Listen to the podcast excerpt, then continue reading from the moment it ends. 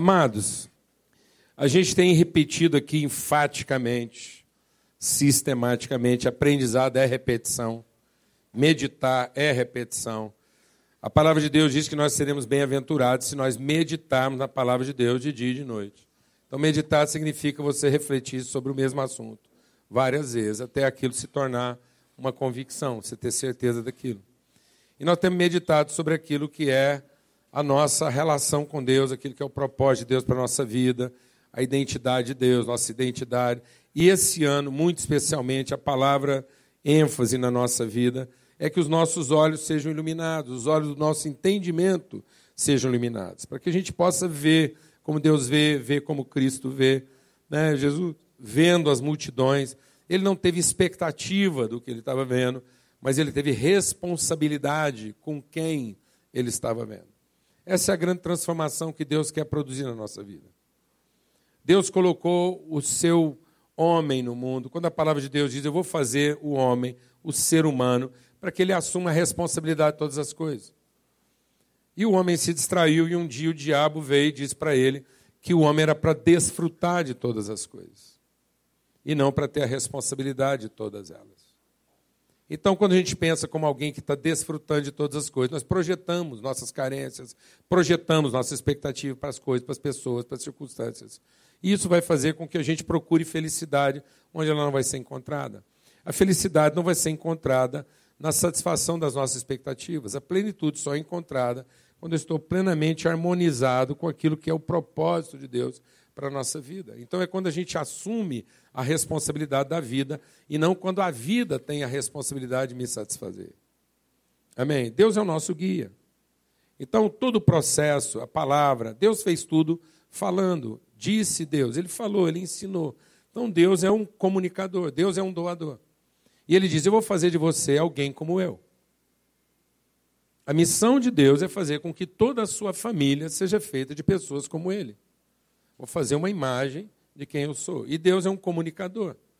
A primeira expressão que nós temos de Deus é disse Deus, algo a comunicar, a transmitir, conhecimento a ser revelado. Então Deus é aquele que transmite, é aquele que comunica, é aquele que transfere, é aquele que infunde, aquele que sopra, aquele que enche. Então Deus, às vezes a gente pensa, é tão equivocado essa nossa cabeça, a gente pensa que louvor é alguma coisa para encher Deus. A gente fica louvando Deus, ele vai se sentindo melhor, aí de tanto ele se sentir bem, ele resolve abençoar a gente. A gente pensa que oração é para a gente ficar lá, satisfazendo as exigências de Deus, aí de repente o nosso reloginho da oração vai subindo, aí pim, dá verde, pronto, ele alcançou, libera a benção para o menino, porque ele, ele atingiu o mínimo necessário para ser abençoado. Não é nada disso. Então, quando a palavra de Deus está falando do mar, que as ondas, vão me mergulhar, Deus me traz à tona, essa confusão toda, se acontecer, é porque isso é uma escola.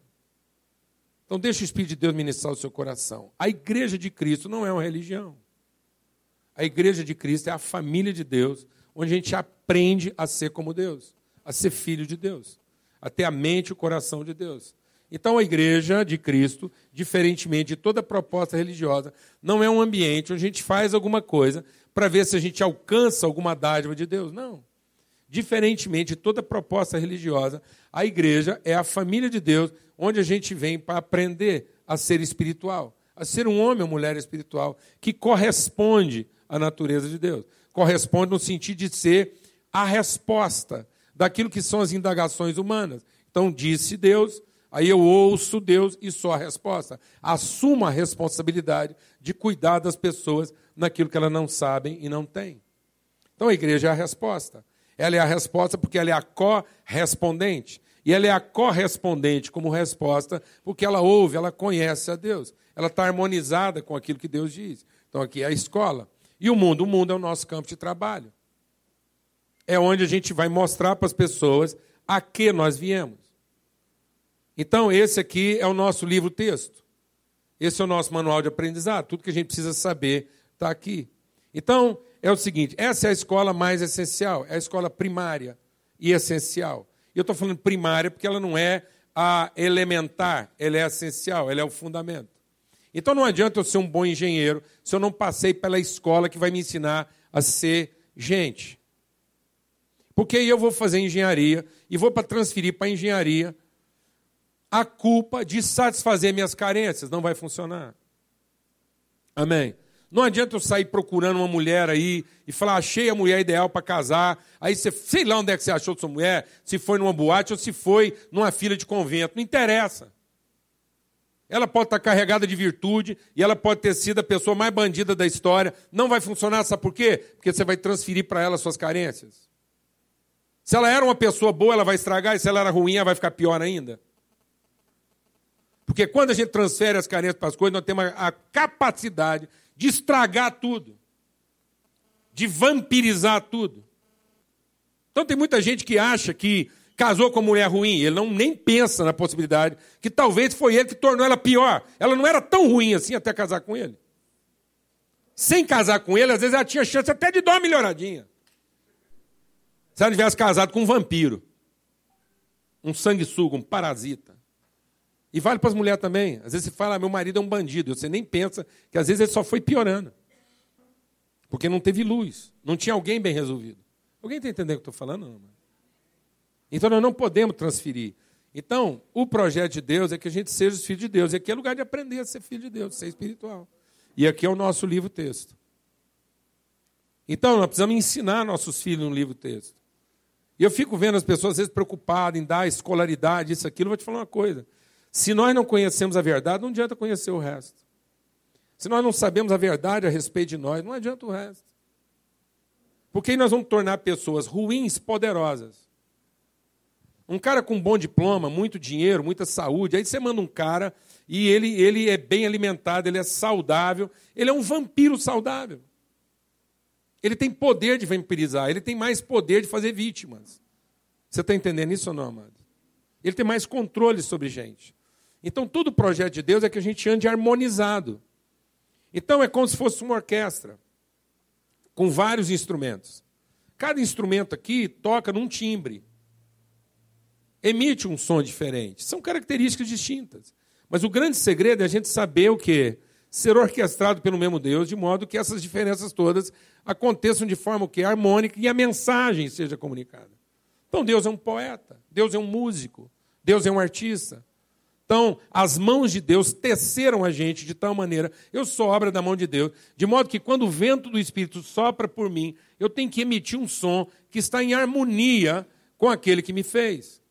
É isso que Paulo diz. Se eu não estiver em harmonia com Deus, eu sou como uma corneta tocando num tom errado, uma melodia errada. E, em vez de eu trazer luz para as pessoas, eu trago mais, mais confusão. Então, às vezes, você é aquela corneta que não está obedecendo os comandos de Deus. Aí você fica soltando um som ruim lá na sua casa. Em vez de você trazer orientação, você só traz mais confusão. As pessoas ficam confusas quando estão com você. Com você elas ficam mais ansiosas, com mais medo, mais inseguras. Que negócio é esse? Então o projeto de Deus é para quem está aqui, buscar a palavra, o Espírito Santo, para que eu esteja em harmonia, para que o som, para que eu seja um transmissor e não um recebedor. O que, que o diabo fez a gente? Um recebedor. Aí eu entro nas relações para quê? Como recebedor. O que, que é o recebedor? É uma criança. Então, boa parte das pessoas hoje são recebedoras. Elas entraram nas relações como recebedoras e não como transmissoras. Agora, eu sou um filho de Deus, eu sou um filho de Deus, então eu sou um transmissor, eu sou um instrumento. E quando a mão de Deus toca em mim, e eu me submeto ao toque da mão de Deus, eu conheço essa realidade, eu transmito aquilo que é a voz, e essa voz de Deus se torna compreensível. A música é audível, o poema faz sentido. A história contada faz sentido, a pintura faz sentido. Então eu sou uma pintura, eu sou um desenho, eu sou um instrumento sendo tocado, eu sou uma poesia sendo declarada, é isso que nós somos. E nós meditamos na palavra para estar cada vez mais em harmonia, para que a, a, a perturbação das pessoas não nos confunda, pelo contrário. Agora, do jeito que nós estamos vivendo é o seguinte: você casa como se você tivesse casado com um brinquedo, um brinquedo que você gosta. E tudo que você quer é que esse brinquedo funcione. Aí você fica ofendido quando esse brinquedo quebra. Porque você é o recebedor. E isso entrou para a nossa vida. Então nós temos uma ideia de quê? De trocar. Então hoje a sociedade vive uma mentalidade o quê? Comercial de troca. Então não funcionou, o que, que você faz? Troca.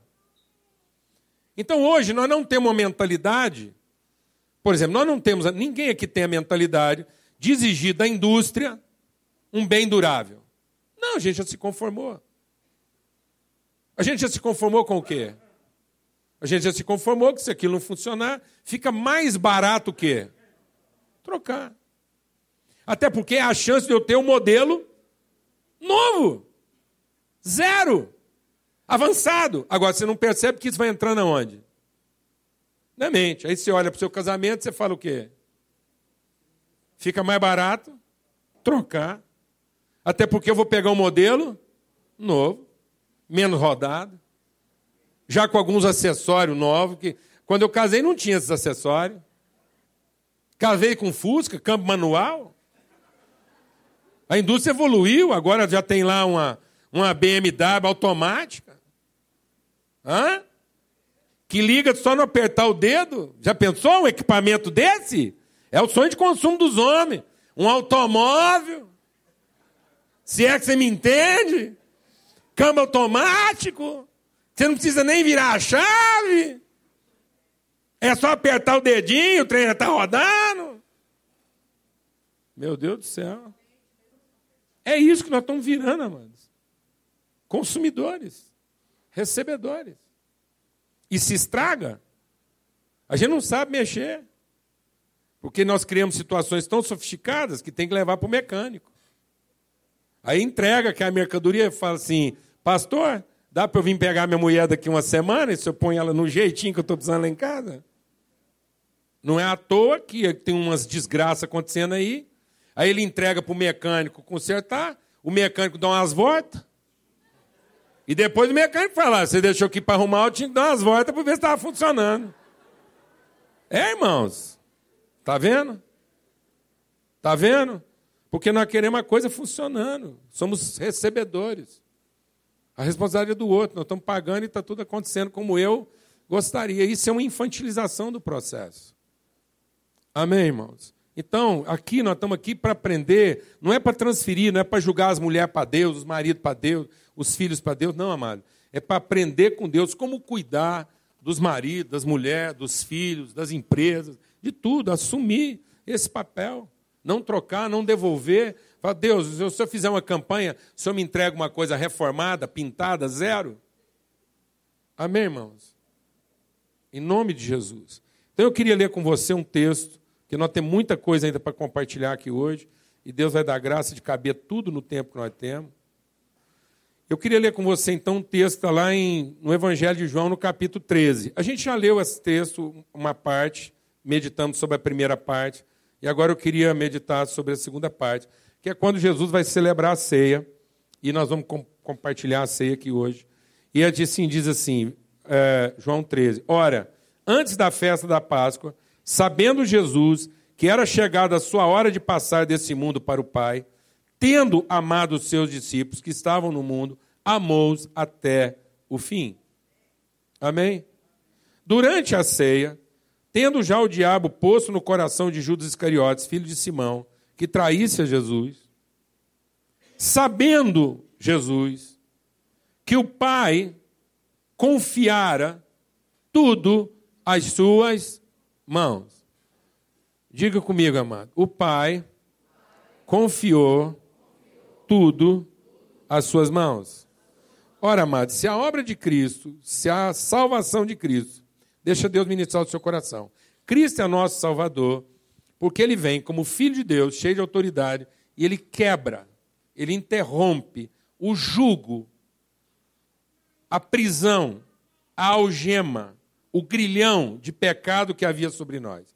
Nós nunca poderíamos, deixa Deus ministrar o seu coração, nós nunca poderíamos ser as pessoas que nós fomos feitos para ser, enquanto a gente tivesse escravizado de um poder maior que nos dominava e essa era a desobediência humana. Desde que o homem desobedeceu a Deus, ele deixou de compreender a Deus.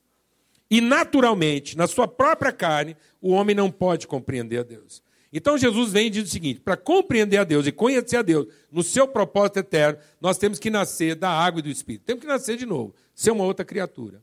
E aí Jesus vem e quebra esse jugo da humanidade, essa impossibilidade humana de conhecer a Deus e estar perfeitamente harmonizado com Deus. Ele quebra isso, dá a sua vida e entrega a nós o seu Espírito. Para quê? Para que ao entregar o seu Espírito Santo, ele agora, pelo mesmo Espírito que fazia dele filho de Deus, nós sejamos todos filhos de Deus. Do mesmo jeito que ele pôde cumprir todo o propósito de Deus, nós também podemos cumprir. Do mesmo modo que ele é o comunicador das virtudes de Deus, como como filho de Deus, nós também podemos ser. Do mesmo modo como ele é um instrumento harmonizado à vontade de Deus, ele é a obra-prima, ele é a poesia perfeita, ele é a música bem cantada e bem tocada, ele é o quadro bem pintado, onde não faltou nenhum tom. Agora nós também podemos ser. Não precisamos ter falta alguma em nossa vida e podemos ser da medida do, do varão perfeito, que é Cristo Jesus. Essa é a obra da salvação. Então ele quebra uma condição anterior e estabelece uma condição nova, de modo que agora ele mostra. E aí, quando eu olho agora para Jesus, eu, eu penso, e sei, e creio. E o Espírito Santo revela ao meu coração. Do mesmo jeito que Jesus foi e é, eu também fui na eternidade da vontade de Deus e sou. Então aquela condenação que havia sobre mim foi removida. Eu não preciso mais ser conforme as condições humanas, naturais, mas eu posso ser conforme a vontade de Deus. Amém? Então agora nós vamos ler esse versículo um pouco diferente. Diz assim, repete comigo primeiro. O Pai confiou tudo às suas mãos. Agora vamos dizer, o Pai confiou tudo às nossas mãos. Então, como corpo vivo de Cristo, o Pai nos confiou tudo. Então agora você entende que quando você está lá numa situação e o brinquedo quebrou, você não tem que sentir o quê? Prejudicado. Porque o primeiro sentimento que uma pessoa infantilizada tem quando o brinquedo quebra é dano, é desapontamento. A mulher não está funcionando? Desapontamento. O marido não está funcionando? Desapontamento. A empresa não está funcionando? Desapontamento. A igreja não está funcionando? Desapontamento. O governo não está funcionando? Desapontamento. A cidade não está funcionando? Desapontamento.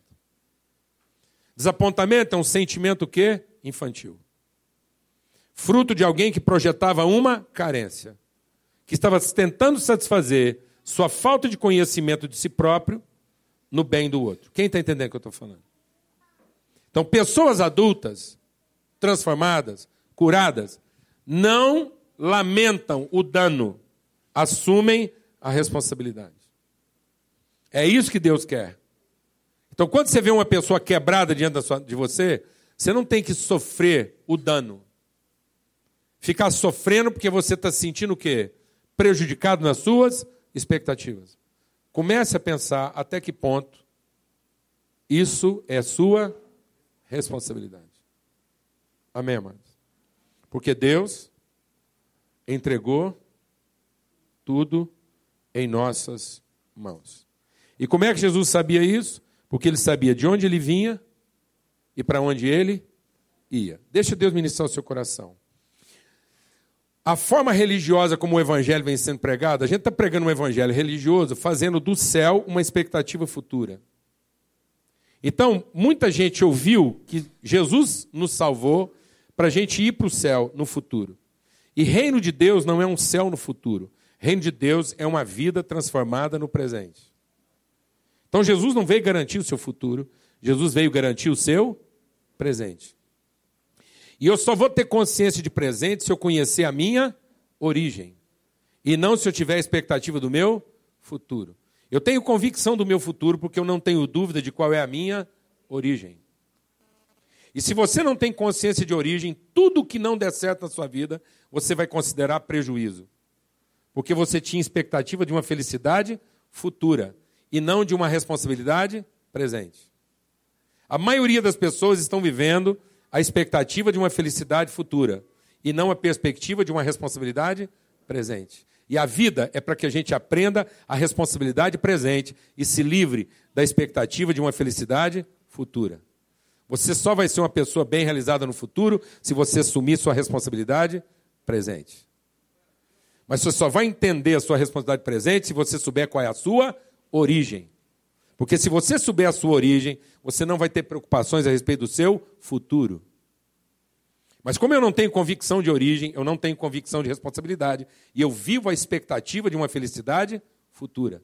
Por isso que a maioria das pessoas estão preocupadas em ser feliz no futuro, porque estão insatisfeitas no presente. E estão insatisfeitas no presente porque não estão recebendo aquilo que o seu espírito de consumo, porque elas estão se portando como recebedores e não como transmissores, comunicadores. Glória a Deus, amados. Amém. Então, quando Jesus revela que ele tem profunda consciência da sua origem, por isso ele não tem nenhuma preocupação com o seu futuro e que a sua responsabilidade é presente. Deus entregou toda a responsabilidade. Ele se levanta, pega uma toalha, presta atenção agora, e começa a lavar os pés dos discípulos. Passou a lavar os pés dos discípulos e a enxugar com a toalha que ele estava cingido. Isso quer dizer o seguinte, amado. Quando a gente entende a nossa responsabilidade, quando a gente entende a nossa responsabilidade, quando a gente tem convicção clara de qual é a nossa origem, e, portanto, a gente tem total segurança a respeito do nosso futuro, a gente se ocupa em cuidar de pessoas. As pessoas à nossa volta passam a ser a nossa prioridade. Limpar essas pessoas, restaurar essas pessoas na sua autoridade no seu significado. Amém? Se Jesus é caminho, se Deus nos colocou para tomar posse de uma terra, se o lugar que nós pisamos é santo, ele diz assim: Eu te darei toda a terra que pisar a planta do seu pé. Amém? Amém, amado? Então as pessoas estão prejudicadas hoje onde? Onde é que elas estão sujas? Onde é que elas estão encontrando dificuldade, amado? Nos seus pés, porque elas não encontram autoridade para firmar uma posição e estabelecer ali uma revelação de autoridade, propósito e significado. As pessoas hoje não sabem onde estão e o significado que elas têm, onde elas estão. A primeira pergunta que Deus fez para o homem, quando o homem pecou, qual foi, amado? Onde?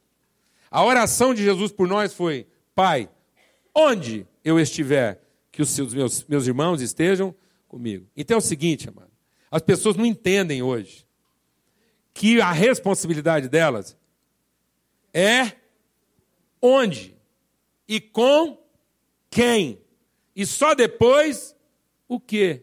Nós estamos preocupados com o que fazer, sendo que nós não sabemos primeiro onde é o nosso lugar e quem é a nossa responsabilidade. Entendeu isso, meu irmão? Deus faz três perguntas: onde, quem e o que. E o diabo vem fazer você pensar primeiro no que fazer, para ver se você encontra quem te levará à felicidade. Então, o seu onde ficou uma expectativa futura a partir de um quem hipotético pautado pelo que você faz. Então, se você fizer certo, você vai merecer um quem à altura de te levar aonde você deseja. Não, amado. Onde você está é o seu lugar de autoridade para que você assuma a responsabilidade de quem está à sua volta, fazendo por eles o que você foi chamado a fazer. Glória a Deus, amado. E sabe o que esse lugar vai se chamar? Terra prometida. Aleluia, irmão. Terra prometida não é o lugar para onde você gostaria de ir, amado. Terra prometida é o lugar que começa onde você está. Se você entender que Deus te deu tudo nas mãos para cuidar. Então levanta e começa o quê? A cuidar de quem? Assume a responsabilidade. Pare de transferir para as pessoas a responsabilidade da sua felicidade e entenda que elas são responsabilidade sua. Glória a Deus. Posso ouvir um amém?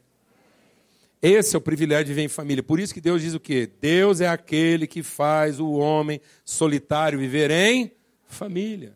Família é a grande escola. Escola de quê? Escola de sofrimento, de perturbação, de incômodo, onde Deus coloca um punhado de gente à sua volta, não para fazer a sua felicidade, mas para ensinar você a ser responsável. Aleluia, irmão.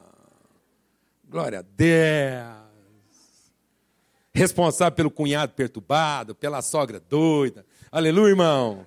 Glória a Deus. Pelo sobre inconsequente. A responsabilidade vem em família. Glória a Deus, amado. Pagar a conta que não é sua. Aleluia, irmão. Glória a Deus. E vem em família. Significado de relação, de responsabilidade. É isso que Deus faz. Jesus levantou e começou a lavar os pés dos irmãos dele. Agora presta atenção em coisas importantes aqui que nós vamos falar sobre assumir a responsabilidade. Assumir a responsabilidade significa que você entendeu o que é o seu papel e você vai fazer isso mesmo que as pessoas não entendam. Vou explicar. Quando Jesus começou a lavar os pés, o Pedro, o Pedro é nós, diga comigo, o Pedro é nós, é nós. O Pedro é impetuoso religioso, pragmático, mandão. Jesus começou a lavar o Pedro falou: de jeito nenhum. O senhor não vai me lavar os pés. Ou por que, que o senhor está me lavando os pés? E Jesus fala assim: o que eu faço agora, você só vai compreender depois.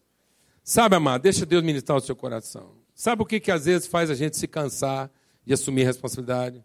É que as pessoas não estão entendendo nada do que a gente está fazendo. Aí a gente se desculpa na falta de atenção e obediência dela, para parar de fazer o que a gente foi chamado para fazer. Quem está entendendo o que eu estou falando aqui? Amado, deixa Deus ministrar o seu coração. Você está com raiva? Você está com falta de paz? Isso não é culpa de ninguém, não, mano. Isso é falta de conhecimento de Deus. Deus chamou para fazer uma coisa, você não está fazendo porque as pessoas não estão te ajudando, nem apoiando. É, não é as pessoas, mano. é você que não tem compromisso com aquilo que Deus entregou na sua mão para ser feito. Está entendendo o que eu estou falando? Porque no que depender de nós, nós temos paz que todo mundo. O que vier a nossa mão para fazer, nós vamos fazer conforme as nossas forças. Então Jesus está falando assim: eu vou fazer alguma coisa aqui que vocês não vão entender agora. Agora, amados, se Jesus, que é Jesus, cheio do Espírito Santo, resolve fazer uma coisa de uma tal maneira que as pessoas não vão entender na hora, então por que, que ele não fez uma coisa que as pessoas entendessem na hora? Isso é culpa de um quem está entendendo ou é culpa de quem não está quem está ensinando? Hã? Não, mano. É porque o que Jesus está ensinando é o seguinte: seja perseverante e cumpra o seu papel, mesmo que as pessoas não estejam. Então Jesus está ensinando outra coisa aqui. Glória a Deus, não. É porque às vezes a gente pensa que Jesus está ensinando só o que parece que ele está ensinando. Mas Jesus está ensinando a gente a ser gente. Amém, mano? Então, o grande lance da pedagogia não é só as pessoas estar entendendo o que você está ensinando. Elas precisam também aprender com você a perseverança, a paciência, a misericórdia, a bondade, a longanimidade. Quando elas não estão entendendo, é nada. Você entendeu o que eu estou falando ou não, mano? E se você não estiver entendendo, uma hora você vai entender, tá bom? Glória a Deus, amado. Porque elas precisam aprender o seu espírito, irmão. E nós estamos ficando acadêmicos. Nós estamos achando que simplesmente transferir conteúdo, nós estamos achando que mandar um menino para a escola, ele vai aprender, ele vai aprender o quê? O que, ele vai aprender? Ele vai aprender com um professor que pega as alunas? Física. O que, que ele precisa aprender? A pegar as alunas que estão sob a responsabilidade dele ou física? Porque depois, quando ele souber física, o que, que ele vai fazer? Vai pegar as funcionárias dele. Porque foi o que ele? Ele não aprendeu na hora. Mas foi o que ele aprendeu depois. Porque física ele aprendeu na hora. Porque se ele não aprendeu, ele toma bomba. O que nós estamos ensinando para as pessoas, amado? O que nós estamos chamando de valor? O que é o nosso processo? Então Jesus está falando assim: eu vou ensinar uma coisa para vocês, vocês não vão entender na hora. Então é o seguinte, amado: você quer assumir a responsabilidade? Então assuma o ônus de que às vezes você vai foi chamado para fazer uma coisa que as pessoas não vão entender na hora. Lá em casa é assim. Você fica ensinando menina, arrumar quarto, manter as coisas, e na sua frente eles não fazem. Estou entregando, não fazem. Aí um dia, quando eles têm a casinha deles, eles vão lá e fazem. Ou vão visitar os outros e fazem. Aí uma pessoa fala assim: ó, oh, o seu filho teve lá em casa, que pessoa maravilhosa! Me ajudou a arrumar tudo, saiu do quarto, o quarto é um brinco. Aí você fala assim: Ai, graças a Deus.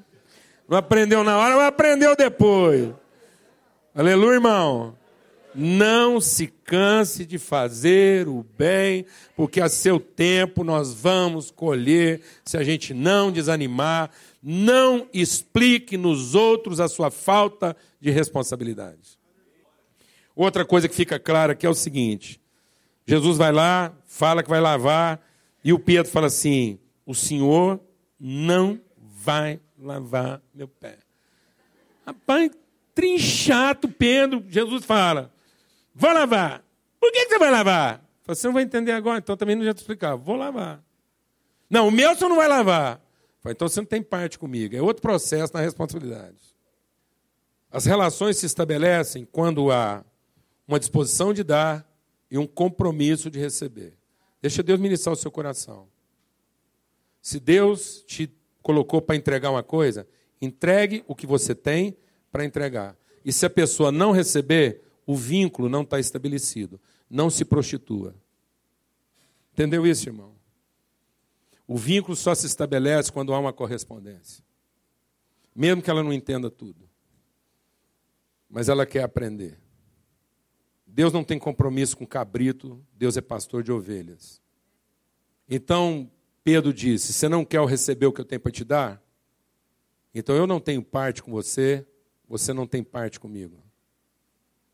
Isso aqui também não é bagunça. Isso aqui não é um bordel que cada um escolhe o que quer receber. Você entendeu isso ou não, mano? Isso não é uma prateleira. Eu não vou chegar lá para Deus e vou escolher na prateleira o que eu quero e o que eu não quero. Assim como eu tenho o papel de compartilhar perseverança, paciência, eu tenho o papel também de ensinar o quê? Obediência. Submissão. E eu vejo muita gente, às vezes, com medo de perder a relação. A pessoa diz: Eu não recebo. Fala, então tudo bem, a gente vai levando. Uma hora você recebe. Tenho visto muita gente se prostituir nas relações, porque não ficou claro a natureza dessa relação, e a pessoa mantém a relação porque tem medo de perdê-la. Jesus não tinha o menor medo de perder Pedro. Porque quem tem medo de perder, não ama. Quem tem medo de perder está trabalhando a seu próprio favor, sustentando a sua carência. E Jesus falou para Pedro: Você não quer? Então nós não temos parte um com o outro. Porque é isso que eu tenho para te oferecer, e é isso que diz que nós temos parte um com o outro. Não estou aqui para fazer negócio. Não estou aqui para atender suas preferências. Estamos entendendo isso ou não, amados? E muitas famílias e pais hoje não querem assumir essa responsabilidade. E negociam. E negociam. Você não quer? Então fica aí até você querer. E enquanto isso, a gente vai vivendo uma relação o quê? Promíscua. E Jesus deixou claro para Pedro: você não quer. Então tá bom, Pedro, você não quer, nós não temos parte um com o outro. Amém, irmão? Viemos aqui para entregar tudo que temos para entregar. Se as pessoas não estão entendendo, é uma coisa. Mas se elas recusam, é outra. Eu estou disposto a andar com quem não entendeu o resto da minha vida. Mas não vou negociar com quem não quer. Nós temos três níveis de disciplina. Disciplina não é só punição. Quando uma pessoa é ignorante, você disciplina ela ensinando. Isso é uma forma de disciplina. Porque a Bíblia diz que Jesus, mesmo sendo filho, aprendeu a obediência naquilo que sofreu. Então, isso é disciplina. Então, a pessoa é ignorante, você ensina. Ela não entendeu, você corrige. Ela não quer, você pune. Entendeu, irmão? Eu vou fazer uma coisa que vocês não sabem, e talvez vocês não entendam tudo, mas o Pedro disse o quê? Eu não quero. Você entendeu isso, irmão? Uma coisa é alguém estar tá com você e não está entendendo. Uma coisa é a pessoa estar tá com você e não sabe. Você ensina. Outra coisa é que ela não entendeu. Você corrige. Outra coisa é ela dizer que não, não se prostitua. Não negocie. Amém? Libera a vida dessa pessoa. Pedro liberou, Jesus liberou Pedro. Falou: Você não quer? Então tá bom, nós não temos parte. Aí o Pedro volta. Então lava tudo! E aí a gente entra nessa latada também. A gente, às vezes, não entende que a responsabilidade é nossa, mesmo que as pessoas não entendam. A gente não percebe que a nossa responsabilidade é entregar aquilo que nós temos para entregar e não negociar, e que a nossa responsabilidade não é entregar tudo o que agora a pessoa quer. Glória a Deus, amado. Mas entregar só o que a gente veio para entregar. Amém? Amado, posso ouvir um amém? Você sabe bem do que eu estou falando. Tem gente que fica prisioneiro das suas carências, projetando a sua felicidade para os outros. Aí a pessoa não entende, ele perde a paciência. A pessoa não quer, ele fica negociando. E a pessoa quer mais do que devia ser entregue e ele escancara. Os jovens estão entendendo isso aqui, eu preciso explicar isso aqui com os pingos e com os is. Nós estamos entendendo isso aqui na nossa relação? Ou não? Você está com uma pessoa, ela é responsabilidade de quem? Sua! Quem vai prestar contas delas a Deus? Um dia Deus vai chegar para você e faz conta que a menininha que você levou para boate aquele dia. Como é que ela saiu de lá, meu filho? Ela entendeu depois? Você negociou para ela? Ou você acabou dando mais do que tinha para dar? Glória a Deus, irmãos. Mulheres, maridos, não encham seu casamento de corrupção para depois trazer para o mecânico resolver. Tem muita gente que não tem o cuidado de abastecer o automóvel dele na bomba correta, depois quer que o mecânico dê jeito. Alguém está entendendo o que eu estou falando aqui? Ou nós precisamos usar uma linguagem assim mais. As pessoas comem, bebem, enchem a cabeça com tudo que quer, depois só ir lá no mecânico para ele fazer uma, uma limpeza de válvula. Isso é religião, viu, amados? E nós não estamos aqui para praticar religião. Nós estamos aqui para buscar espiritualidade, para sermos homens e mulheres espirituais que, como filhos de Deus, sabem onde é que estão os seus pés. Amém? E de quem são os pés que nós temos que lavar? Amém? Fazer por eles o que às vezes eles não estão entendendo agora. Glória a Deus, amados. Deixar patente que se essa relação não for assim, então ela não existe. Não minta para as pessoas, deixando elas pensarem que tem com você uma relação fraudulenta, mentirosa e promíscua. Deixe claro quais são os valores que pautam essa relação. E não se sinta seduzido a entregar nessa relação alguma coisa que você não foi chamado para entregar. Amém? Glória a Deus.